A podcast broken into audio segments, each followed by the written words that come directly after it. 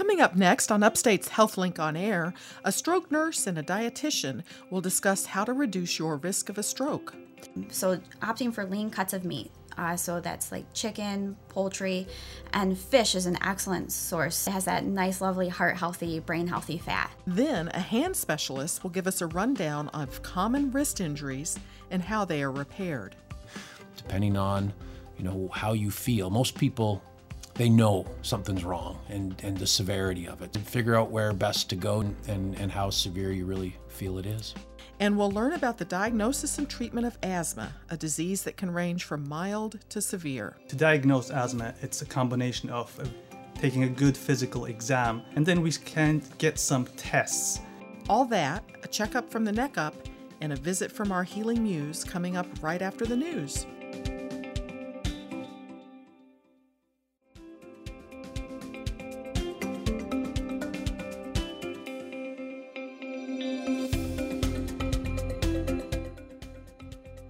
This is Upstate Medical University's HealthLink on Air, your chance to explore health, medicine, and science with Central New York's only academic medical center. I'm your host, Amber Smith. On this week's show, an orthopedic surgeon specializing in hand injuries will talk about how he repairs the most common wrist injuries. Then we'll learn about the diagnosis and treatment of asthma. But first, a dietitian and a nurse have teamed up to talk about ways to reduce stroke risk.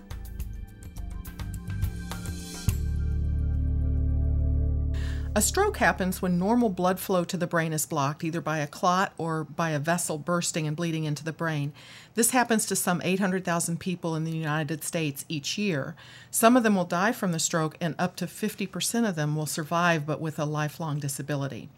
Two guests are here to tell us more about strokes. They are Michelle Vallelonga, a nurse and data coordinator for Upstate's Comprehensive Stroke Program, and Rebecca Hauserman, lead dietitian for Morrison Healthcare at Upstate University Hospital. Thank you both for being here. Appreciate it. Now, some people may have heard about um, brain attacks, so I want to make clear that that's another name for stroke. Same same thing, right? Right. So let's start by um, why don't you tell us, Michelle, what puts a person at risk for stroke? Okay. Well, the risk factors for stroke um, involve ones that um, can be changed um, or modified, and ones like heredity or family history or age. Um, in general, the older you get, um, the more at risk you are for having a stroke. But we all know time marches on. There's really not much that you can do about your age.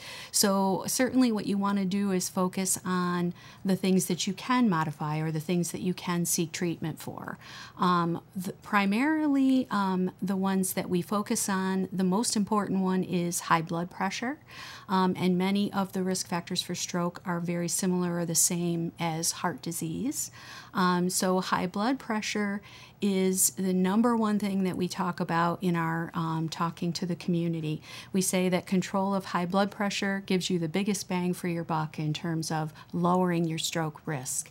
So, if you consistently keep your blood pressure um, within the usually acceptable range, which is, you know, certainly lower, like 140 over 90 is the common standard for high blood pressure.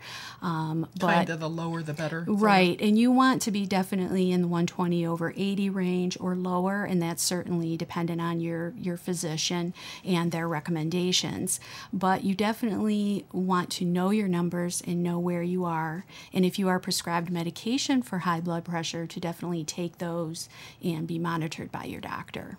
So you mentioned the same, like the risk factors are similar for heart disease. So smoking, alcohol, yes. drug use, those things are contributors? Yes, anything um, smoking, um, use of alcohol or drugs, um, uh, diet. Or um, excessive, we should say. Excessive right, excessive, or... yes, excessive alcohol or drugs, um, um, lack of physical activity, and uh, uh, a non heart healthy diet, so to speak. Yeah. So tell me, how does diabetes affect your stroke risk? Because a lot of, I mean, that's rampant. There's a lot of people with diabetes. Right, diabetes, um, by virtue of um, the the you know higher amount of, of sugar um, and and insulin, you know the body in diabetes is is resistant to insulin, um, and it really places a, a large amount of continual stress on your blood vessels.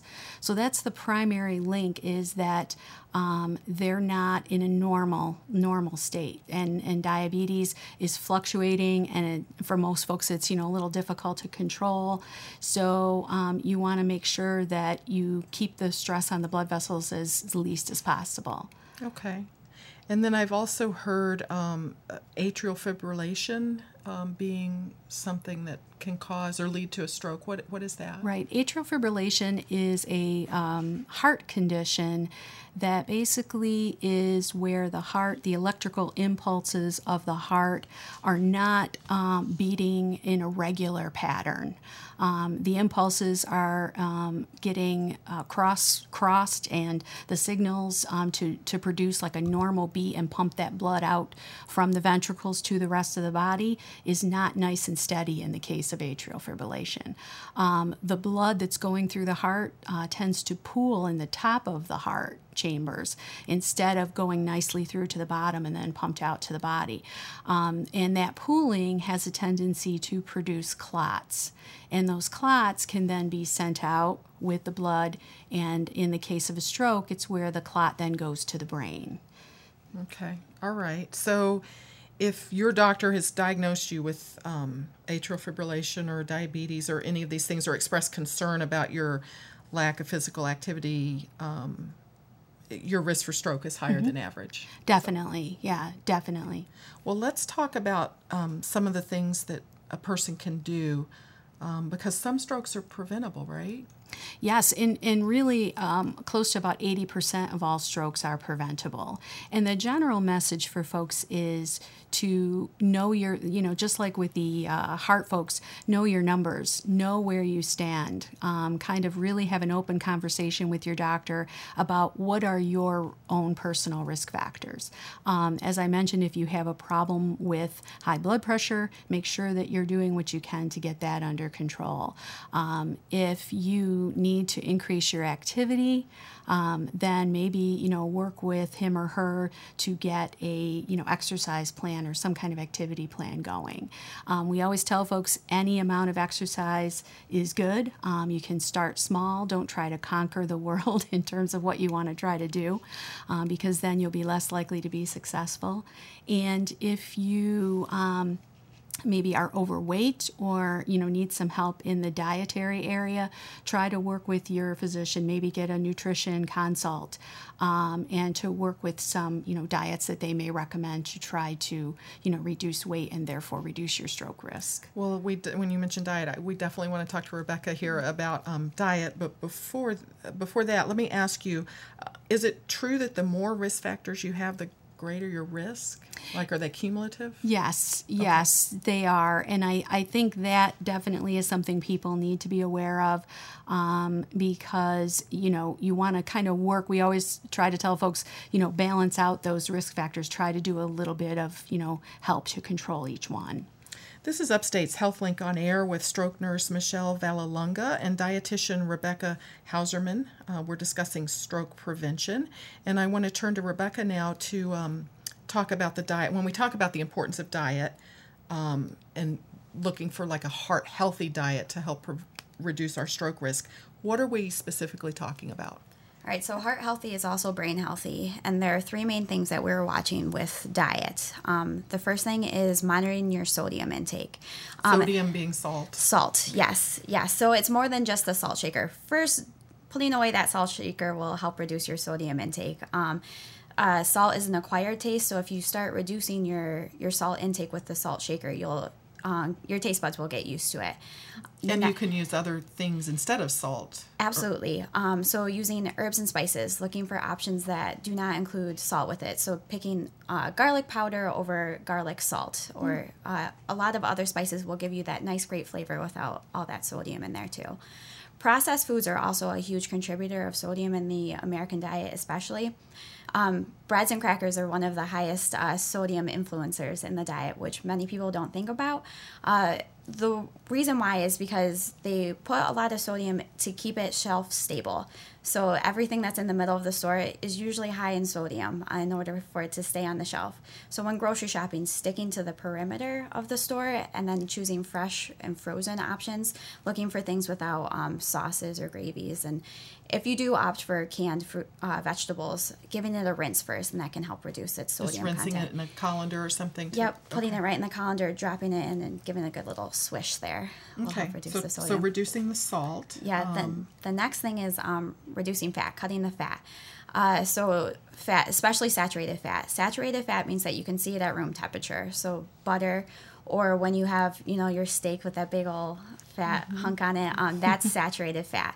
Um, marbling in steak is also considered to be saturated fat. Um, so opting for lean cuts of meat. Uh, so that's like chicken, poultry, and fish is an excellent source. Um, we think of fish as being fatty, but it has that nice, lovely heart healthy, brain healthy fat. So that's a great option for you as well. And there's different textures of fish. I- And you, and, you know, if you're looking for something meatier, there Right. are Absolutely. cuts that are. Yes, yeah, you still get that nice protein feel in Mm-hmm. your mouth. Um, and staying away from trans fats. Um, trans fats greatly increase your risk for hearts and stroke. Um, And trans fats would be things like that are in potato chips and Yep, uh, baked goods or frostings. Um, it's something that someone's played with, uh, Mm. Okay. and it's not quite natural anymore. okay.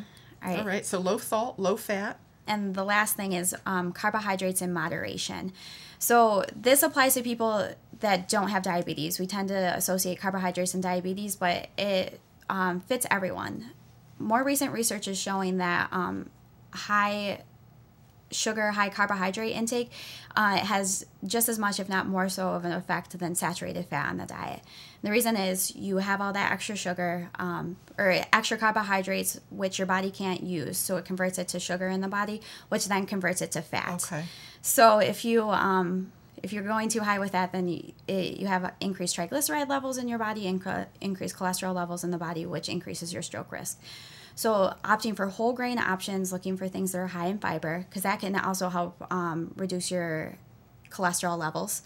Um, and then watching the processed carbohydrates, so like the white bread, the white pasta, and rice, opting for the whole grains there when it comes to sweets, I mean, a life without dessert is not a life worth living. So just making sure you're having sweets in moderation. Um, so having a little bit of dark chocolate here and there, maybe a slice of cake, a small slice of cake. Look for the smaller slices of cake when you're going for And it. not every day. And not every day. Dessert, not huge desserts every day. And then um, cutting out soda. There's really no benefit to soda, so taking that out. Diet or otherwise. Um, diet is okay. Um, you don't want to go too high with that either, but um, regular soda, just knock it out. Okay. All right. Well, good advice. It sounds simpler than it may, may it can be be in done. practice. But They all go together when you think about Okay. it. So, All right. Well, we never want to do an interview about stroke without ge- going over the signs and symptoms. Mm-hmm. Um, so, Michelle, um, the acronym that we've become accustomed to is FAST. Right. But can you talk me through um, how that's changing now? Sure. Um, FAST, um, as hopefully a lot of people know, um, stands for F is for facial droop or facial weakness. Um, A is for arm weakness. S is for the slurred speech or speech changes. Um, speech can also be if the person um, knows what they want to say but just can't quite get the words out um, as well as the slurring or sounding garbled. Um, and the T, of course, stands for time. Um, we want to get that person to call 911 or the person that's with them um, and get to the hospital as quickly as possible. But we're adding a, um, a couple, um, it's becoming you know more popular to talk about two other uh, symptoms of stroke, and that is uh, B. So we talk about B fast, so BE. So B is for balance issues. So if the person is walking and and they have a very wobbly gait. Um, they just feel very off balance. And the E stands for eye issues or eye difficulty. Um, that could be um, uh, blocking of the visual field, like you all of a sudden can't see in half of your visual field, um, blurred vision that won't go away, or the person suddenly starts to look in only one direction. Um, those are things that where you, if you see any of those things, you definitely want to call 911 and get the person to the hospital because those can all be signs of uh, a stroke. Now, are these these are signs that you might see in another person? Mm-hmm. But if would you be able to recognize these in yourself? Yeah, I think we've had some we've had cases where folks know they just definitely feel that something is not right. Um, the idea with stroke most of the time is the changes that you see are sudden. So we always tell folks they're like, "How will I know? How will I know to call?" Um, most of the cases we read, they do know because all of a sudden they're fine one minute, and then all of a sudden they're experiencing these symptoms. So um, then it's time to call.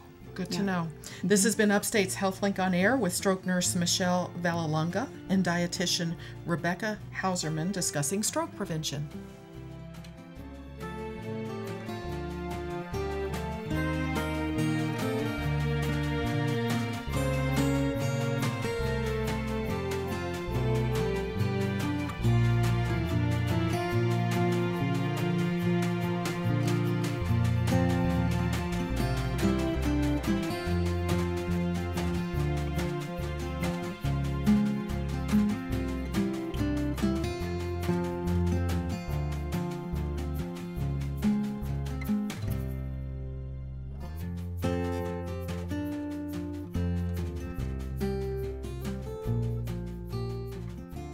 Next up, asthma on Upstate's HealthLink on Air.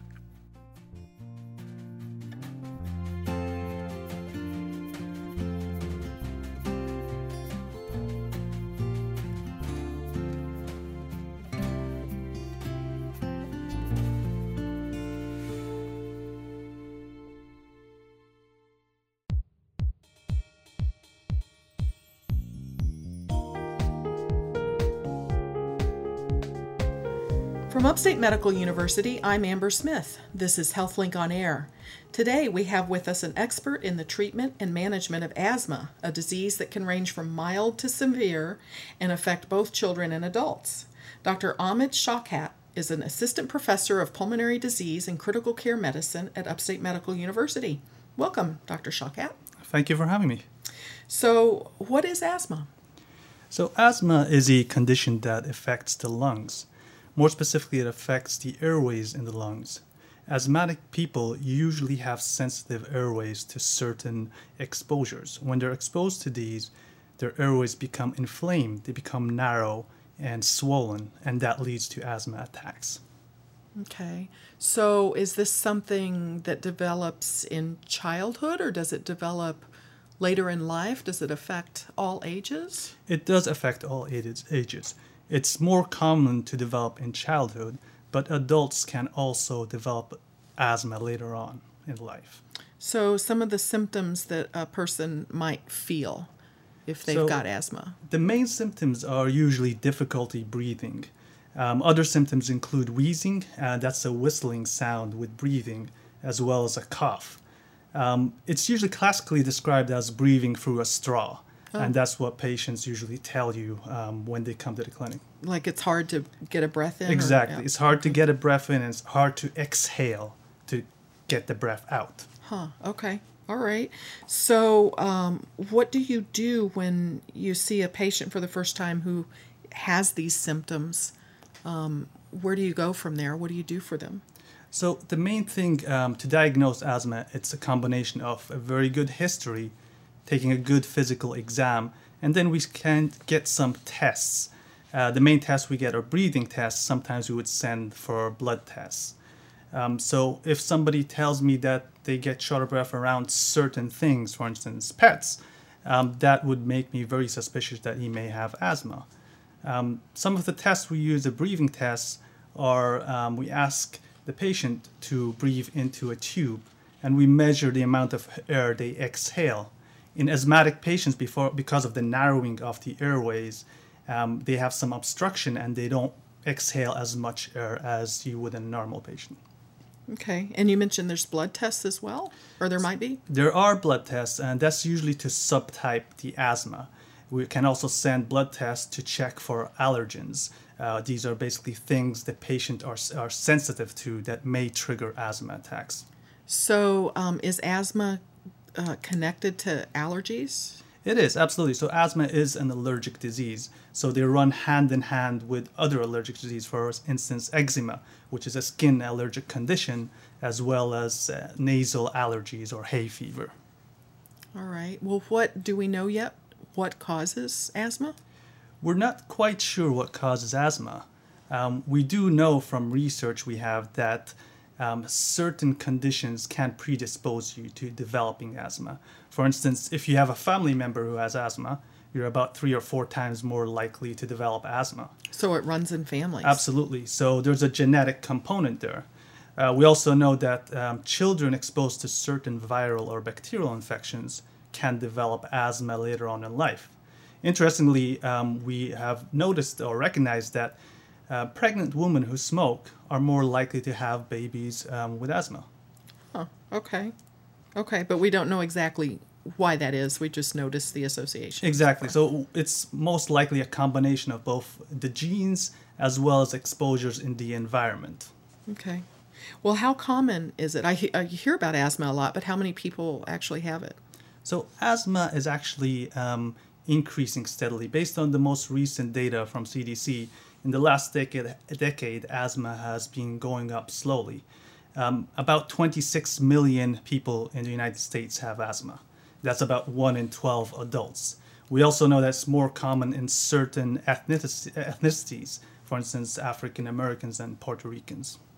So, um, if it's increasing, does it have anything to do with our environment or pollution, or are, are there thoughts about why it's increasing? Yeah, that's that's a great question.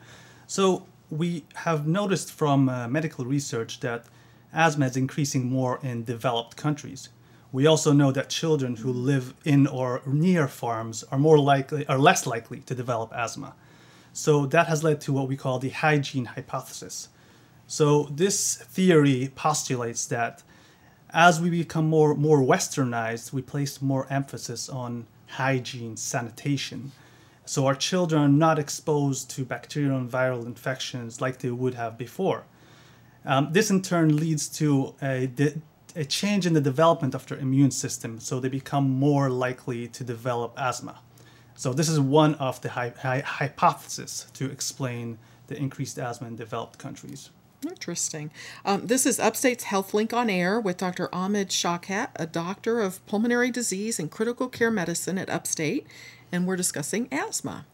So, back to the doctor's office when you have a patient who comes in with these symptoms and you do these the breathing tests and the blood tests perhaps um, and you come up with a diagnosis of asthma what what then once a person's told they have asthma um, what does their life look like So, asthma unfortunately does not have a cure, but we can definitely treat it and this, we can manage the symptoms.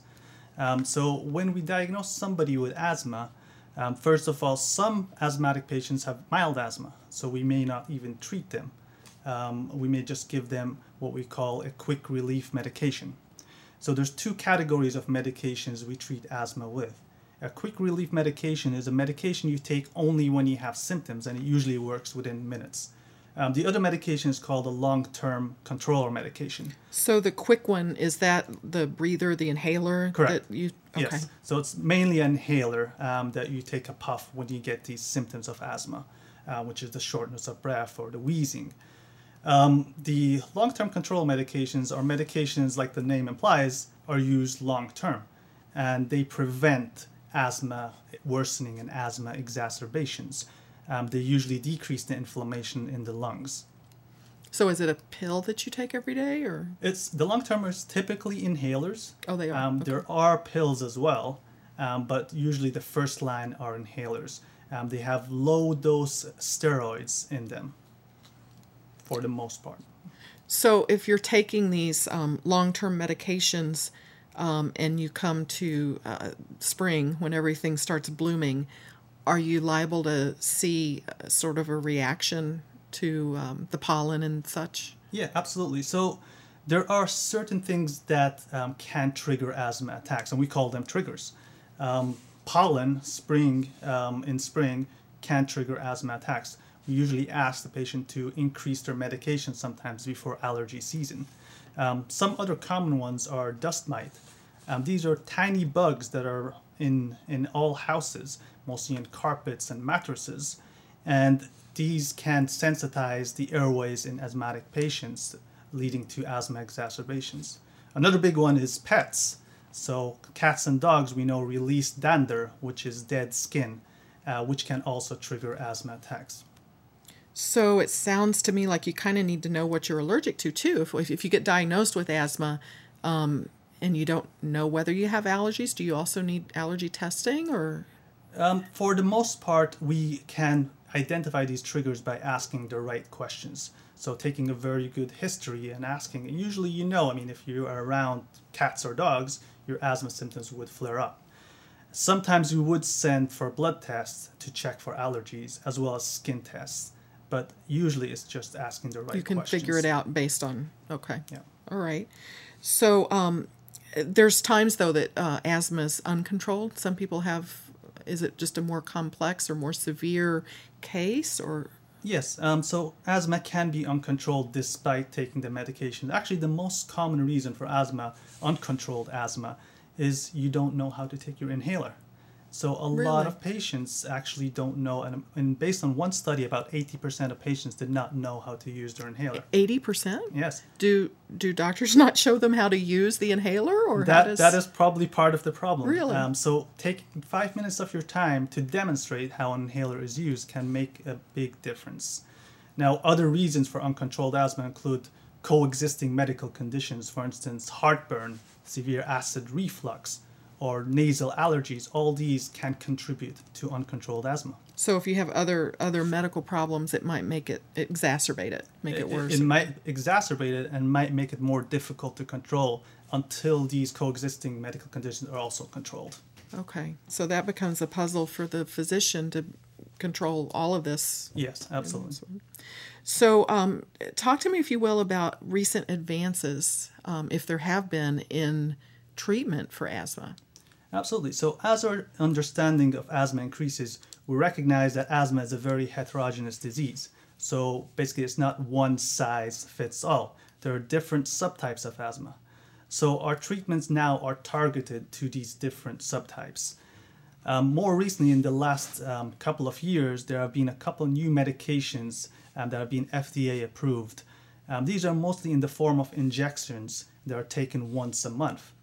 These medications target specific pathways of asthma in these patients, and they can decrease and prevent asthma exacerbations. So, you mentioned the subtypes again. Are are there what what types of subtypes are there? So we know, for instance, there's a subtype that develops in childhood, and that's usually allergic asthma. We also understand that you can develop asthma in adulthood. Later, in the elderly uh, can develop asthma as well. Um, there's subtypes associated with obesity, for instance. So there's different subtypes, and therefore our treatment should be targeted to these different subtypes. And there's so many asthma medications on the market. Are some of them better for some types of asthma than others? most of the medications out there are similar. They have the same um, same components, which is mostly inhaled steroids, as well as some medications to dilate the airways. Um, but different companies come up with different medications. There may be small differences, um, but most of them are similar. Um, now, the newer medications, the injections, um, these are more targeted to very uh, what we call eosinophilic asthma, which is more of an allergic asthma component. Okay. But the majority of them work to dilate the airways to keep the airways open. Dilate the airways and decrease the inflammation in the airways. Interesting. Interesting. Um, well, do you have any other advice for someone who thinks that they've got they've got these symptoms? Do they need to go to a specialist or do they need to go to a primary care doctor first? Well, it really depends on how severe the asthma. Usually, primary care doctors can take care of mild asthma. If it's uncontrolled, then a referral to a specialist is warranted. And we can take it from there and take certain blood tests and see if they qualify for these more advanced therapies. Very good. Well, thank you for the information. Appreciate you being here. Thank you This has me. been Upstate's HealthLink on Air with Dr. Ahmed Shawkat, a doctor of pulmonary disease and critical care medicine at Upstate.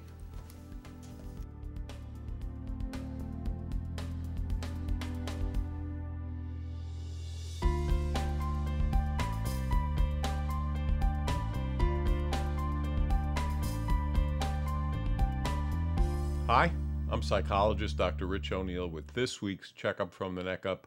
Goodbye and hello. Well, folks, sometimes when I sit down to write my checkup from the neck up, or rather when I sit stand, sit stand, sit stand, because as you know, new research shows sitting is the new smoking in terms of too much sitting being bad for our health. Anyway, when I start writing, sometimes I'm just bubbling over with ideas for my next checkup from the neck up, and sometimes the well is pretty dry. Today, a dry well. And when this happens, I prime the pump by asking myself, what one thing would you tell people if this were your very last checkup from the neck up? So I did that, and now I have a real dilemma because what came to mind is something very emotional and very personal. And if I share it, I'll be vulnerable. And you know there's this stigma attached to being emotional in public, let alone on the radio, especially for men. But then there's this other part of me asking, isn't one of your major checkup from the neck up goals to reduce the stigma on psychology, psychologists, our clients, and all things emotional? Well, Rich, you would have to bring that up. and isn't one of the best ways to reduce stigma to avoid getting on an intellectual high horse and, and instead share real human feelings with other people who probably have similar feelings? No doubt. Well, Rich, you would have to bring that up. And isn't it possible that at least some listeners would recognize how you feel and be accepting and understanding? Okay, okay, okay, Rich, you win. So here goes. What came to mind is the deep sadness and grief I feel about the impending death of a very, very dear colleague of mine who has become much more than a colleague, a very close friend over almost 30 years. Sadness so deep that sometimes I unexpectedly find myself close to tears at various moments during the day. And what comes to mind is what I'm learning about saying goodbye as she slowly gets worse. I'm learning from her that it's possible to have great, great courage and determination in approaching death. And I'm learning that a very loving, while also very sad way to say goodbye is by showing up, by being present and listening closely to her and sharing my feelings with her as she is ever so slowly dying, saying hello. And I'm learning again that showing up and listening closely to how others feel, and then if they're interested, showing how we feel, is perhaps the best we can do as we live. And I'm learning that the world would probably be a better place if we made it more okay to tell each other things like, Someone I love is dying, and I feel very sad about that. I find myself close to tears when I think about her, and that well of sadness is deep, but also oddly filled with joy and love. I'm Rich O'Neill. Thanks for tuning in.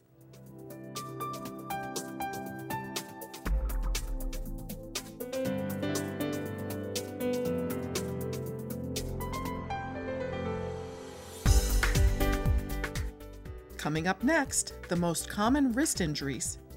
You're listening to Upstate's HealthLink on Air.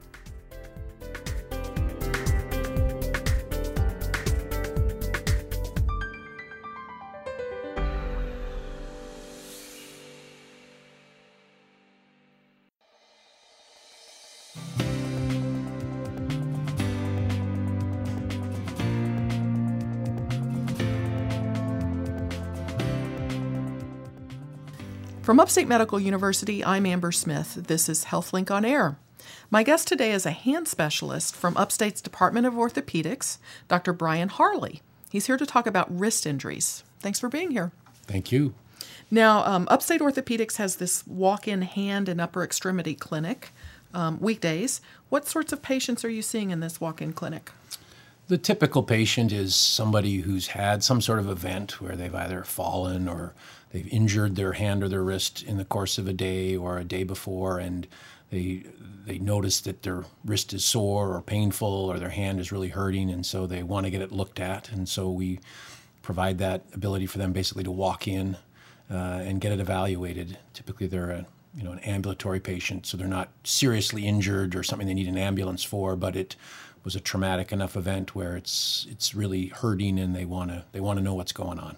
And they can come there and get the assessment, the X-ray, or the whatever imaging is needed. Correct. And, and Yep. a hand specialist to look at them. So, Sure thing. A clinical evaluation, X-ray, whatever needs to be done. so um, is there a season for wrist injuries? Not, not really. I, I, think the statistics would be that probably uh, 10 to 15 percent of people will suffer a wrist fracture in their life. So it's a really common thing. I have four kids. One of them's broken his wrist. Um, So you know, there's there's definitely some peaks. I think the the first snowfall or that first freezing rain in November, we usually see a a parade to the clinic or the emergency room from some people falling and breaking wrists, and then when the when the winter finally recedes and the bicycles and the skateboards and the rollerblades come out, then we see people falling off of those things and, and breaking and spraining wrists. But uh, pretty much on any given day, we use our wrists and our hands, and we're busy and falling, and and uh, it's a pretty uniform injury throughout the year. So, a wrist fracture, you've mentioned falling multiple times. Is that really the only way that a wrist would be fractured? Is if you fall and you're bracing yourself? Certainly the most common. Most common? Yeah, and and for elderly people, just a fall at home off the edge of a carpet or stumbling coming out of the bathroom and with some weaker bone, that's a really common thing that we see for older people. And then for the younger groups, well, obviously they're the ones that are out being weekend warriors and and uh, and being active and doing things higher energy. So falling off bikes or coming down off ladders or you know falling at work or car accidents, motorcycle accidents. That's where we see some of the higher energy stuff. But there's a whole mixture of ways to do it. But certainly, falls represent a the common- majority. Okay. So, what what is your recommendation for someone before they get to the either the hospital or to the doctor's office? What should they do in the interim? I think it really depends on the severity. I mean, again, as we talked about, somebody that falls off a ladder, I mean, they're more likely to, you know, really be injured and you consider an ambulance or something like that. For the average person that has a fall, their wrist hurts, it's not obviously deformed or, or something doesn't seem terribly wrong, then the basic thing for most of these is you go in, you wrap it up with some ice, and you, you sort of splint it or self splint it as best as possible and try and figure out how intact you really are. And then, depending on you know how you feel, most people they know something's wrong and, and the severity of it. So for the average person, if it's not too severe and they're concerned it could be something, some ice, you know, most people have an ace bandage or some sort of splinting material at home and, then you splint it up and then you figure out where best to go depending on the time of day and, and, and how severe you really feel it is. And if you, um, you know, sleep on it, so to speak, you go to bed, you wake up in the morning, and it's worse than bef- the day before. Is that a signal? Sure. Okay. If, as this, if the swelling and bruising increases, then the likelihood that you need to get an X-ray and at least have it seen and assessed uh, by somebody who knows what they're doing is is probably more significant. If you ice it and the next morning it's feeling not too bad and you're moving, then that's usually a pretty good sign that you tweaked it a little bit, but it's no more than one of those daily occurrences where you twist something and things are getting better quick. So when a patient comes in and they, they've got pain and maybe they've got swelling in the wrist area, how do you as the physician go about determining if it's broken or dislocated or sprained Um, what's the assessment like? What do you do? First thing, obviously, is you get you get a history from the patient, and uh, your suspicion for more severe injuries depends entirely on you know what what the patient tells you how it happened. I mean, somebody that was up cleaning out the gutters and comes you know eight feet down off of a ladder your you know the energy suggests that there, that there could certainly be more significant injury. If if somebody suggests that a door slammed on their hand hard and then okay it's a little lower energy little you know they didn't come down with their body weight. So the history provides a, a, a degree of suspicion as to how much you think might be going on. Um, physical exam clearly i mean you see somebody that's bruised and swollen or their wrist looks crooked or deformed then you know it's usually pretty intuitive that there's something more severe going on. Some people it's not too bad but they're very tender in one location. So if somebody's specifically tender at the bone right at the wrist then you're thinking okay they might have just had a little buckle or a little crack in the bone. And then ultimately to tell fractures the x-ray is your um, is your ultimate oh, determination. Right. So in the office, we see patient, we get the history, we examine them, and then we typically are getting X-rays in most of those instances, and then you have a pretty good sense for is something broken or is something dislocated and out of joint. In between then is if you've got that pain and and things are sore and, and tender, but the x-rays look normal, then that sort of falls into that sprain where you've probably stretched the ligaments which hold all those bones together and you've probably stretched them to the point where they're got went a little too far and there that's why you're bruised and swollen because those ligaments stretched and partly tore and that's really what a sprain is. So just because something really hurts and really looks bad looks swollen deformed and all doesn't necessarily mean that it's actually broken. Correct. Okay. Sometimes you'll see people and uh, it's it's a bad sprain and some of the ligaments have started to tear, but it's still all in joint and the bones are still structurally okay. Well, I was going to ask if we can go over um, the differences between what, what a sprain, a fracture, and a dislocation. The sprain is like stretched ligaments or tendons? Sure. Okay. A fracture is pretty straightforward. A bone is a solid piece and it's designed to be one unit and it doesn't move. It's so it's very rigid, like a piece of lumber that holds your your the, the floor up in your house. And when it breaks, now it's not doing its job, so your skeleton is now uh, broken. Um, so that's pretty straightforward. A dislocation then is when a joint, which normally moves, now has gone too far. So it now pops out of joint. And the ligaments hold it in joint. So the sprain is really sort of halfway to a dislocation. Mm. Okay, so the joint moved. It moved a little further than it was supposed to. And so all those ligaments that hold the bones together got stretched and partly torn, but the joint didn't pop out completely. So if it goes that far, where now the sprain is so bad that all the ligaments are torn, then the bone can pop out a joint, and that's really what a dislocation is. Thankfully, dislocations about the wrist aren't very common. Okay. It takes a lot of energy. You're coming off a motorcycle at 45 miles an hour or bucked off a horse or something like that in order to dislocate your wrist. But sprains are really common because when you fall, your wrist bends back too far. Some of those ligaments that hold your wrist bones together stretch, partly tear. You can get some bruising and swelling, but your wrist is still reasonably well lined up. This is Upstate's HealthLink on Air. I'm your host, Amber Smith, talking with Dr. Brian Harley, an orthopedic surgeon who is uh, chief of pediatric orthopedics hand division at Upstate.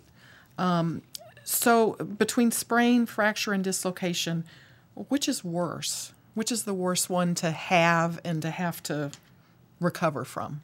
In in in, a, in the, the, injury that I would least like to have uh-huh. myself uh-huh. would be a wrist dislocation. So I think those are very um, traumatic injuries that can cause a lot of problems long term, early arthritis and things like that. Thankfully, as we mentioned earlier, they're just not that common. Um, sprains are very common, but they really there's a there's a there's a real uh, spectrum of of sprain. Sometimes you get a sprain, your wrist hurts for a couple of days, it starts to settle down and you're back without too much trouble. Some people can get sprains and that will last and grumble and four weeks, six weeks, it's still sore. It's hard to get back to things, especially if you're doing a lot of manual labor. So for some in some instances, some of these sprains can really linger on. Fractures in the acute phase. So in the first week or two, a fracture is usually the most painful. Okay. Because of the break of the bone and the bleeding, and then there's some sort of cast or even surgery in worst case scenario. But then the bones typically by a month are really starting to heal and the pain is settling down, and so you can usually get going a little bit. So in, in the worst case scenario, like I said, a wrist dislocation is probably the worst, but sprains are variable in how they stick around. Okay. Are there special concerns for um, children versus adults uh, with a fracture? Yeah, I, children's fractures are really common, and thankfully, in most cases, most of them don't require surgery, and most of them heal up really quickly. There are some occasional ones where there there is surgery needed, or there they can be severe, but um, like I said, kids are active and they're on the monkey bars, they're on the swing sets, and they're falling and landing, and, and they're really common. But like I said, in most cases, they do really well with a cast, and and uh, and so in kids, there's considerations because the growth plate is around that area, and there can be uh, sometimes some problems. But again, if you're going to break a wrist, you want to do it when you're five years old. Well, I was going to say on the other end of the age spectrum, it maybe not bounce back as easily from a broken wrist, right? Absolutely. The the geriatric population is where we see a lot of fractures, what we call the fragility fractures, where typically ladies above 75 or sorry, above 65 into their 70s, they start to fall and less energy is they they fall like i said just in their home something that really they wouldn't have thought about and suddenly their wrist is broken and there's some real considerations because their bone is softer or osteoporotic as we call it. It, it tends to collapse more. They often heal with a lot of deformity and sometimes it can be a real problem for these elderly folks. Does your um, treatment recommendation does it vary at all if it's the person's dominant hand? Or? Um, I, I, would say yes and no. Um, mostly what determines whether we think people fit into a surgical category is really just how badly deformed the bone is or how likely it is to heal in a deformed position. So most people would say that yes, if if the wrist was deformed and it was your dominant wrist, it would probably be more problematic for you because it's the one you're using all the time. But having said that, if it's your non-dominant wrist and it really healed in a crooked fashion, then your now your your helper hand is also disabled. So yes, I think your dominant hand is important. But I think as we've gotten better at, at fixing these things, we have some great ways to fix them now. I think we it, it's less important because I think we know that the more deformity the bone heals with or potential deformity, the worse the functional outcome is going to be. So, so if you if you um, fracture your dominant hand and you're you're casted for however many weeks or months, um, and you have to make do with your other hand, once you're you're healed, do you maintain uh, the skills that you've learned in your non-dominant hand, or do you go back to your old ways? No, most most people, old dogs, new tricks. Yep, you're going to definitely just get back. If you're right-handed, when your cast is off, you'll do you'll everything right-handed okay. again. Yep. All right. Having had a wrist fracture, does that set you up and make you kind of weak and more likely to have another one? Uh, no, in most cases, no. What we tell people is once the bone heals back, and that's usually somewhere between about six to 10 weeks, this bone is as strong as it was before. So for the person that, you know, the younger adult that falls off a bicycle, they're not any more at risk. So they'll know, be good as new? They'll, they'll be essentially be as good as new. Um, the elderly people that, you know, are prone to these fragility fractures, they're just potentially prone to more fractures. No but the fracture mm-hmm. itself, once it heals, the, the skeleton really does remodel and heal up nicely and really makes it as good as new once it's healed. Okay, one last question, and thank you for all the information on risk factors. Um, but since I have you here and you're a, a, hand specialist, I've heard of skier's thumb, baseball finger, and tennis elbow, and I'm not sure what any of them are, but it's interesting that they're all named after sports. Is that because the athletes in those sports are more likely to develop those? Is that where the names came from? Sure. Uh, the so. the um, they're not always high end athletes, but they're often okay. associated with those sports. So certainly, you know, the person that falls skiing with a ski pole in their hand, it, it's at risk of sort of breaking the ligaments and partly dislocating. And so, yes, a lot of those things are active people uh, trying to do active things, and energy was more than the body could take. Okay, great. Well, my guest has been hand specialist Dr. Brian Harley from Upstate's Department of Orthopedics. I'm Amber Smith for the podcast and talk show produced by Upstate HealthLink on Air.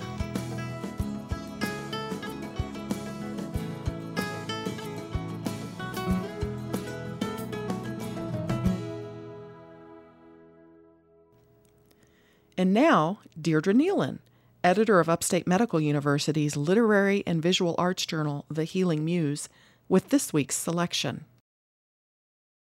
Some of the most poignant pieces we receive describe a parent from the perspective of his or her adult child. In a conversation or in a gesture, suddenly something very powerful is revealed, and the emotion can overwhelm. I have two poems to share that illustrate such a moment. The first is from poet and playwright Kathleen Kramer. It is entitled Driving Mom. Next to me in the passenger seat, she looks straight ahead, but sees only the old roads hidden in the folds of her mind. She tries to follow the conversation, but gets lost when it turns a corner. A red pickup rockets past, spewing a plume of noxious smoke. Whoa, I say, he's going like a bat out of hell. Where is that? she asks. I glance her way. How to explain the location of hell? I thought she'd lived there for years. But if she has to ask, perhaps I'm wrong. The second poem is from Deidre Price, a professor of English at Northwest Florida State College.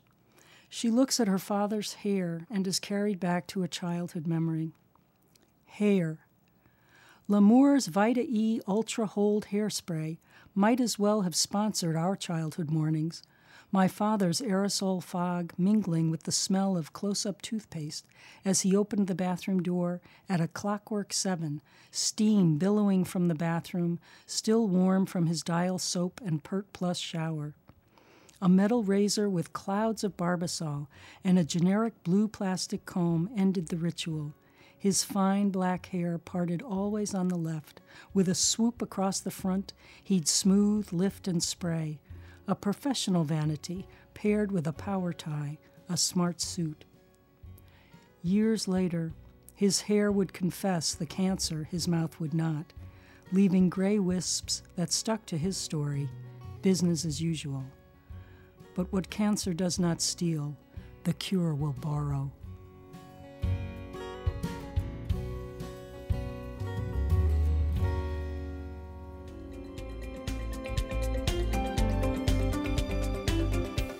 This has been Upstate's HealthLink on Air, brought to you each week by Upstate Medical University in Syracuse, New York.